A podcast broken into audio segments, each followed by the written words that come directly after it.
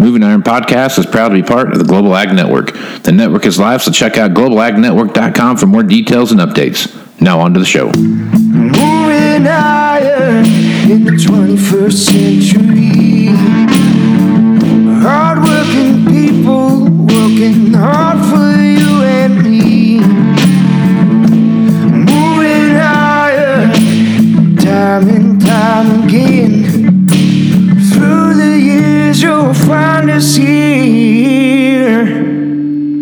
Moving iron.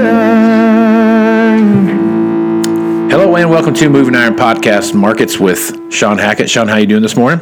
Or I guess this Okay, so afternoon, I guess. Yeah. Yeah, it's uh, afternoon, evening. Yep. Depends where you're at. Depends on where you're at. Now, it's anywhere in the world, right? All right.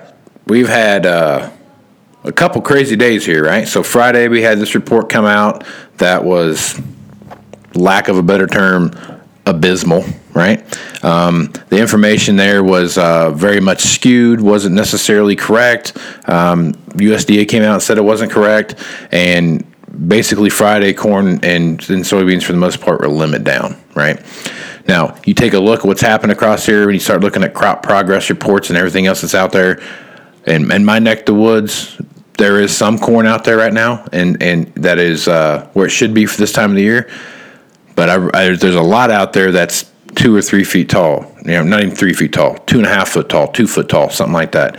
Um, I, I'm kind of, I'm really new to this whole the, the commodity side of the business and really paying attention to what's going on here, other than just watching the numbers kind of, kind of, kind of come across and what we see there. But this report was a huge disservice to the American farmer, and and and quite frankly, it, it they should be there should be pit, pitchforks and torches all over the place raising Cain about what's going on here right now. So, Shawn, talk to me about what you think about that report and and what you see happening out there right now. Look, the USDA, this is not the first time the USDA has come out with questionable reports. It happens Right. fairly regularly, unfortunately, whether it's quarterly grain stocks. I mean, there's times they, they pull out a number and you go, what in the world did they get that from? You know, you, know, and they know it's not right. The markets react. I mean, remember, computers are driving the markets. Right. The computer number, and it's, it puts it into the algorithm, and it says sell. Right. And it doesn't, it's not thinking about what we're talking about right here. It's saying that means sell, and they just sell the market off. But it, it so, someone should be fired over this. I mean, anyone who's anyone knows what t- what's ta- taken place. Knew that number wasn't right. They knew the number wasn't right. They should have absolutely said we have to come out with the report. The survey is what it is, but we know it's totally incorrect, and, and they should have come out with something the day before, two days before, and say, look, we have to come out with this report. Don't really pay attention to it. We're going to come out with a resurveyed report, you know, and whatever it is, August 12th.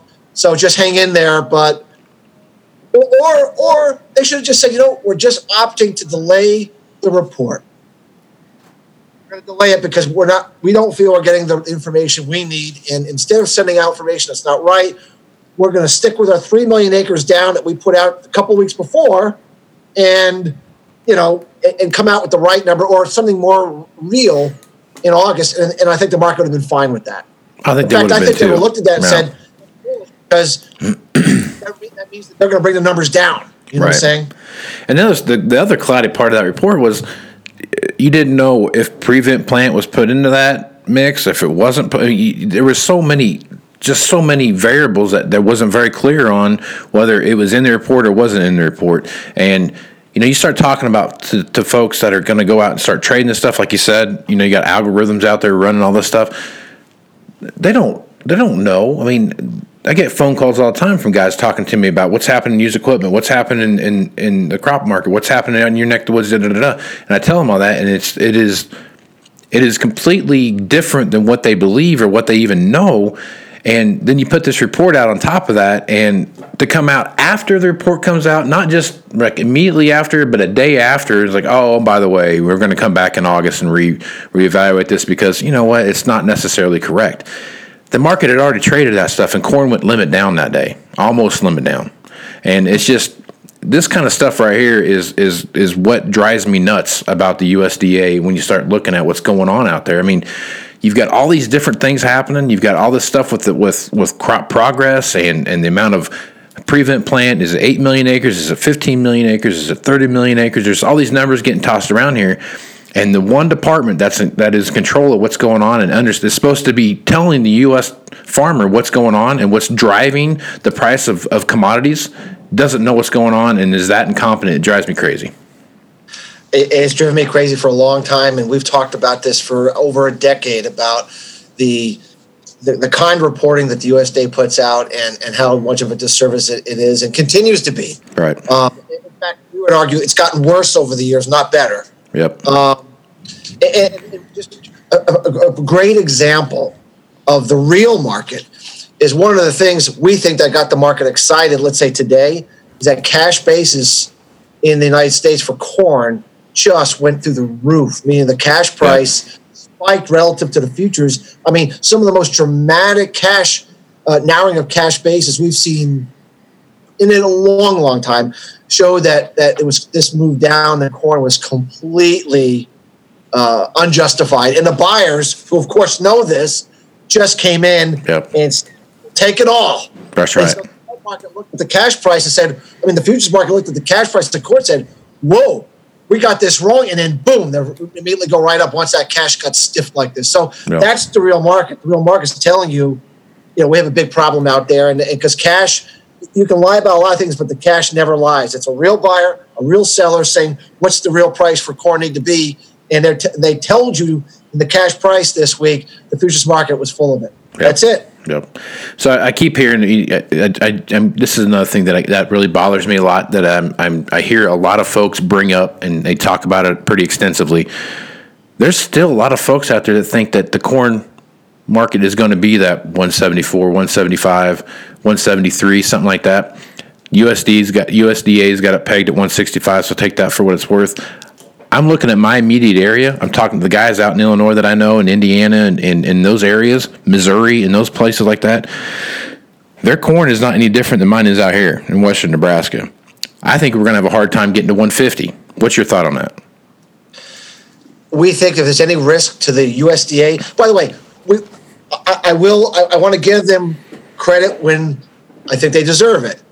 I give them credit for knocking the corn yield down to 166. Oh, absolutely, definitely. Yeah, they could have easily stuck with that 173 number and ran with it all day long. They just never do that in the June report, and they actually Right. did something correct. So I, I want to say that I felt moving that far down on the yield in the June report. I, I want to I want to you know congratulate them for doing. I thought that was the right move. But if there's any risk to that number, is to the downside, Right. not to the upside. So I think it's a good starting point, and I certainly understand why they don't want to go to 156 immediately. Right. But I do think that uh, their 166 is probably an extremely optimistic number. And, and I mean, we, we- could paint. Uh, you get a hot August or a hot September at the wrong time, or get a, a frost that kicks in before crops matured. You know, we could be looking at something. you know, I could argue we'd be looking at something potentially 20 bushel to the acre below 166 if you had, you know, a bad finish to the crop. Um, one of the things that we look at is that uh, if we had really you know, record hot weather the rest of the way, we would still have a large percentage of corn not black layer, uh, uh, still not reach black layer by October. Yeah. And, and, and we're going to have, and by the way, this little warm spell that we've had, we're going right back to cool. Right. Yeah. Back up July, it's right back to cool. So, so by no means are we going to have record hot rest of the way. Right. So we are not going to be in any position to have these crops mature on time uh, or, or, or finish out at all. And we're going to push this harvest and this development way into the, you know, into the, way into the fall. And, um, you know, that's just problematic with all kinds of complications that comes from that.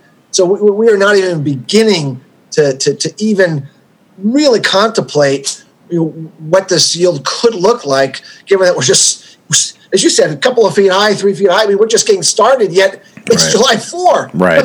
yep. Yep. We have a, you know, I, I kind of look at what we have going on out here, and are historically somewhere around October fifteenth is is a hard freeze. Usually by Halloween we've had one, two, maybe even three snows. Nothing of any equivalence. You know what I mean? It's just like it snowed. You know, it kind of dusted the ground. Those kind of things. Every once in a while you get some snow with that, but the way I look at it is if everything just stays the same, everything stays the same by first part of August, we're pollinating corn out here. We're four and a half weeks behind. I'm just saying, if nothing changes, everything stays the same. The weather patterns are that they're predicting stay the same way. Well, we're, now we're pollinating corn the first part of September, middle of September, something like that, and we're 30 days away from a frost. It's not done yet, even though it's pollinated. It's not done yet. So that that I mean, we could be looking at a lot of silage getting cut this year, and not necessarily a lot of corn actually being put in the bin. Well, there's a huge difference between silage. Absolutely. And, and that's a, that's a that's a that's a uh, another um, uh, consequence of this kind of a year that doesn't go into what was actually produced or the yield, but it, but it has to do with how do you use it. Right. You know, and so look, um, we're a long way away from calling the, the, the bull market and corn dead. Right. Uh, but we're going to have some volatility. Absolutely. Um, that's part of the equation, and, and there's lots of things going on. I understand that it's nothing just straight up move, and and I and I would think that that's probably, you know, that's probably the last time we're going to get a USDA report that's going to be that ridiculous. I think going forward we're going to get things more moving in the right direction. Certainly August 12th, which is the resurvey number for corn, you know, we would expect us to get at least closer to the truth. So so we traded that ridiculous number. We got all those sellers out of the way. We did what we had to do. The basis really took off, and so I think we're now ready to to move on. Um, and um, whether anything ever comes from what the USDA did or or not, you know, it's a political thing, and right. they probably don't want to. Everyone wants to forget about what happened there. But the, but the most important thing is, I think, what's happened this week is showing that that, that the corn market is ready for shifting to looking ahead, and, and, we're, and we're done trading that report. Right. Moving on. Yep. Yeah. So there, I mean, like today, you know, December corn finished up, I think 17 and a quarter, and September corn was like 15 and a half or 15 and a quarter, something like that. So I had a huge reversal from what it was through the first couple days of the week, you know, after that Friday report and watching things go crazy and then a little bit of a bounce back on Monday, but not much. And then Tuesday, whatever. And then all of a sudden took off like crazy on, on, on, you know, today on Wednesday. You know, again, it's disappointing that we had that come out, and you don't want to keep dwelling on that. But long story short, there is some opportunities out there if you know if you get some corn made that you're going to be able to make some money by the end of the year. We've talked about that since January that that 450 to five dollar corn range is going to be there from marketing, not necessarily um, you know basis aside. You know, you're looking at some some decent numbers out there. So I think there's going to be some great opportunities for for our uh, for producers out there to make some money this year. Uh, absolutely. Um, and and if we and I, I've always talked. We've talked about the 1993 market. It's really the only market we have that's even remotely even in the ballpark of this kind of a year. We had a, a big move in the end of June. We had a setback in July, but then the rally from August onward was actually the big move, the bigger move, the move that went actually to new highs. And so if we, I think December corn, trying to remember exactly 485, 487. I'm somewhere up there is where it, it, reached its peak. You know, there would be no reason to think that once we got uh, to the other side and we started really contemplating, you know, what being, I mean, we could be looking at two to three billion bushel corn short, uh, shortfalls from, you know, ending stocks minus two billion, minus three billion without rationing demand. You know, I'm not sure what that looks like, but it's not sub four, uh, sub five. You know, I mean, it's something much higher than that, and you know, the market would have to decide how far to go and everything else. But um, and we still feel that the best opportunities are still ahead for the corn market. And certainly, even though farmers are going to have crops that are smaller and maybe not uh, as good as they would like, to the extent they still have old crop to sell, to the extent that they have a crop to come, um, there is going to be some opportunities to have a better outlook than the outlook they were looking at just a month and a half, two months ago with 330, 340 corn, and you know, looking like we're going to, you know, there's no hope, no future uh, at all. So. I'll, I'll I'll take this versus that any day. Yeah. So Well, the positive side, I just got my uh, my evening alert here, and corn has opened up 1775 in September, and and uh, right around 15. What is that? 15. 15 and a quarter. So it's pretty much it opened back up where it closed. So that's uh that's a good it's a positive sign. So things are going to keep moving in, in a general direction. So, all right, let's bounce over to some other stuff here. Let's take a look at the cattle complex, what we have going on over there. Cattle market right now has been kind of getting beat up here the last couple of weeks. You've seen some things happen. Obviously, you're going to see that happen with the price of corn kind of going up and down. You, there's a there's a correlation there. Um, but on the flip side of that, you know, the hog market is another one of those things where you're starting to see some glimmer of hope there with with what's going on, but also it's still kind of getting kicked around as well. So the protein markets aren't necessarily uh, on fire like everything else is, but there is some optimism there. The standard rule has always been when feed prices go up a lot, the livestock sector comes under pressure because of the threat, herd liquidation, Right. all that sort of thing. However, uh, we think that this, the back half of the year, we could break that correlation. That even if corn takes off into the fives and, and soybeans take, you know, we, we get a we get another big move in grain and feed prices. We think we could uh, disconnect from that relationship, and because we think because the demand from African swine fever, which has been put off for a whole bunch of reasons due to trade wars, some excessive culling that Chinese did that had excess supplies hit their market, and they had to eat through that. Um, but but we think the demand for meat protein, whether it's chicken, beef, or pork, is going to be so extreme and and and perpetual and pervasive as we move into the fourth quarter that we think that, that we're going to drive these markets higher, despite the fact that we think feed prices could go up quite a bit. So we could get a very rare situation where feed prices go up like crazy, but so does the cattle, so does the beef, um, and so does the pork and the chicken price. Um, and we think that could actually catch a lot of these spread traders off guard because you have a lot of these guys. Oh, you go, you go long corn, you go short feeders, you know, and and and we think that we we may actually be in a situation where we have a very unusual situation where that doesn't happen. Um, and so we're very optimistic that this ASF demand for U.S. Uh, meat protein is going to kick in, um, and we think both markets are ma- either have made the lows or are making the lows, and we're, we're going to st- ready. We're going to get ready to start trading a demand-driven market here in U.S. markets. It's just irrespective of whether the, whether the China trade deal goes well or, or not. We have no idea. They, keep talking. The, the, by the, our view is the Chinese have to buy the U.S. meat protein no matter what. They will do it no matter what. And if we sell it to the government directly, they don't pay the tariffs on that anyway. So that's what they're going to do. Yeah. Um, that despite the feed component that on a day-to-day basis can depress the livestock market, we're, we're, we believe ASF is ready to rock. Um, and we think that's going to be the overriding factor in the meat protein market is to drive the market higher. And of course, the higher the livestock sector goes, the more it can absorb higher feed prices because it's getting a better deal for what they sell.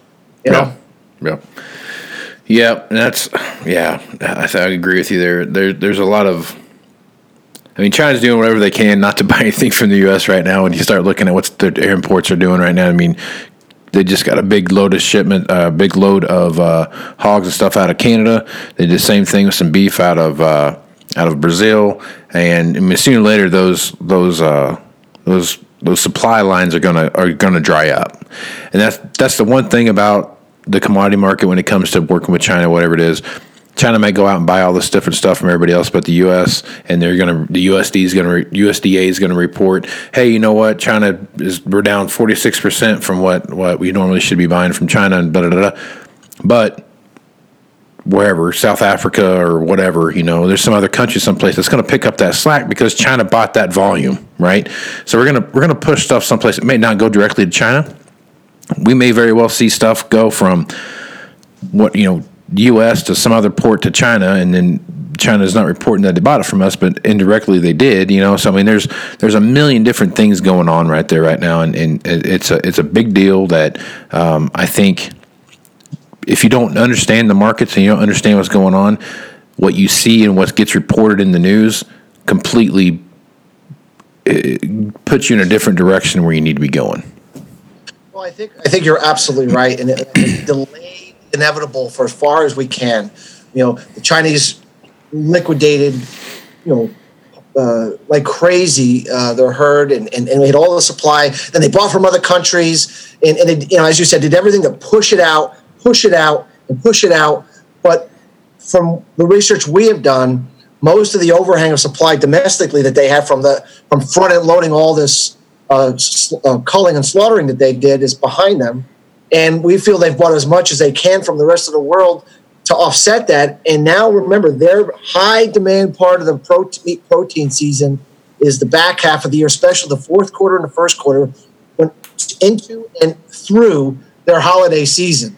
which is the winter time for us. Right. And so we feel that it's going to be big time uh, demand for U.S. Uh, livestock. And, um, and, once again, despite the fact that we're bullish on the grains, which would normally depress livestock, we think this is an exception to the rule.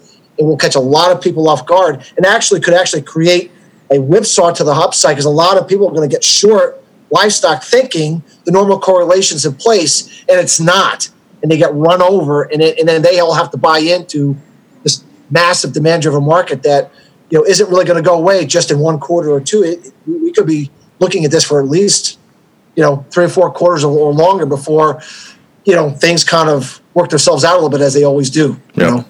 Yep. Okay. So one other thing I want to talk to you about here before we shut it down is, is the cotton market. We've talked about that a few times on here, just because of how how uh, you know these different recessions that we've talked about popping up here, these near misses that we keep seeing popping up, and, and obviously the the world is is slowing down. If you look at manufacturing across the whole world, there there is a slowdown. It doesn't really matter, and it's it's you can argue it's trade related or whatever else, but I think it's just one of those things. We're in one of those blips where recession is, is, is kind of one of those things that happen. So when you look at the cotton market happening right now and and what we saw happening early in the year to where we see happening things now, the the extreme southeast, like we talked about before, it's it's incredibly dry, right?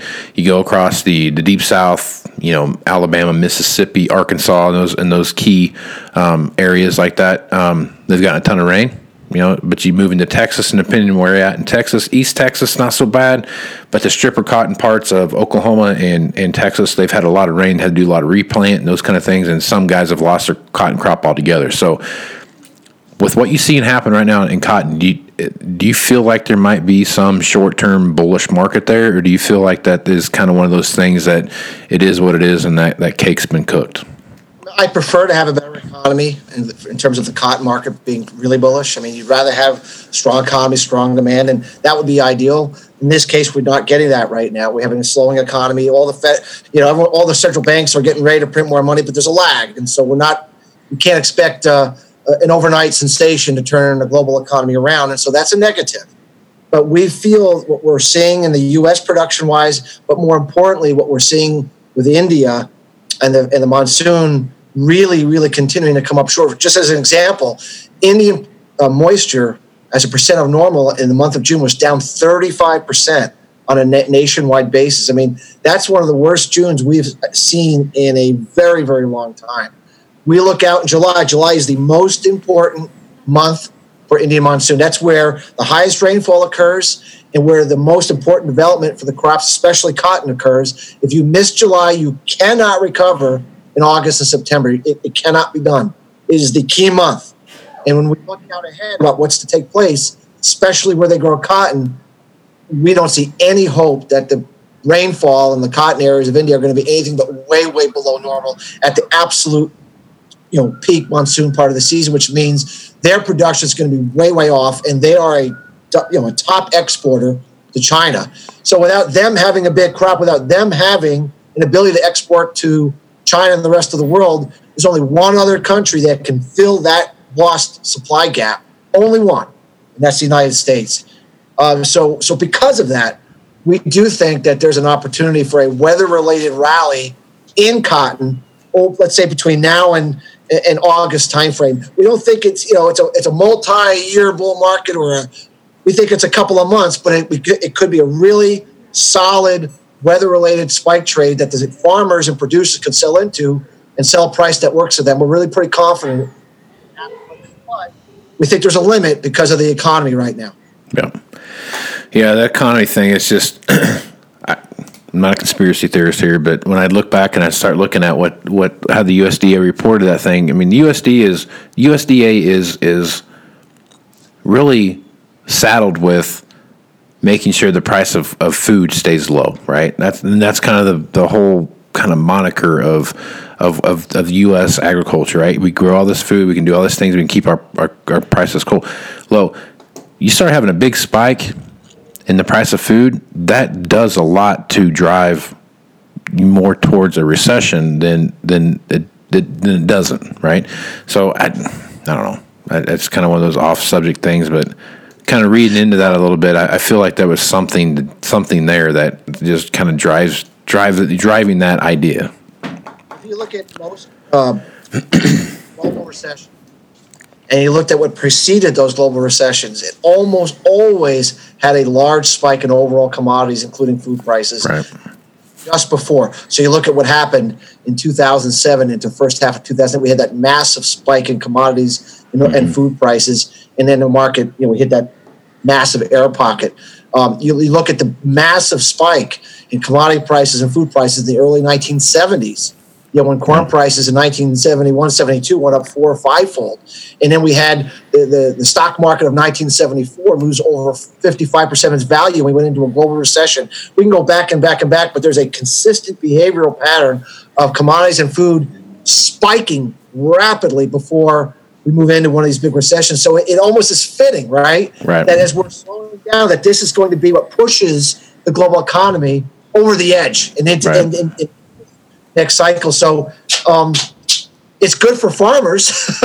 we get this, Right. but, Yeah. but, but it actually is, you know, could be bad in the in the intermediate term, and we just have to make sure, you know, as bullish as I am, and I think you are right now, but what we see, we also have to know there is a time to sell. Not, not necessarily today or tomorrow, but there is a time to sell because the economic slowdown will come back to bite commodities a little later on, just not right now. Yep, absolutely.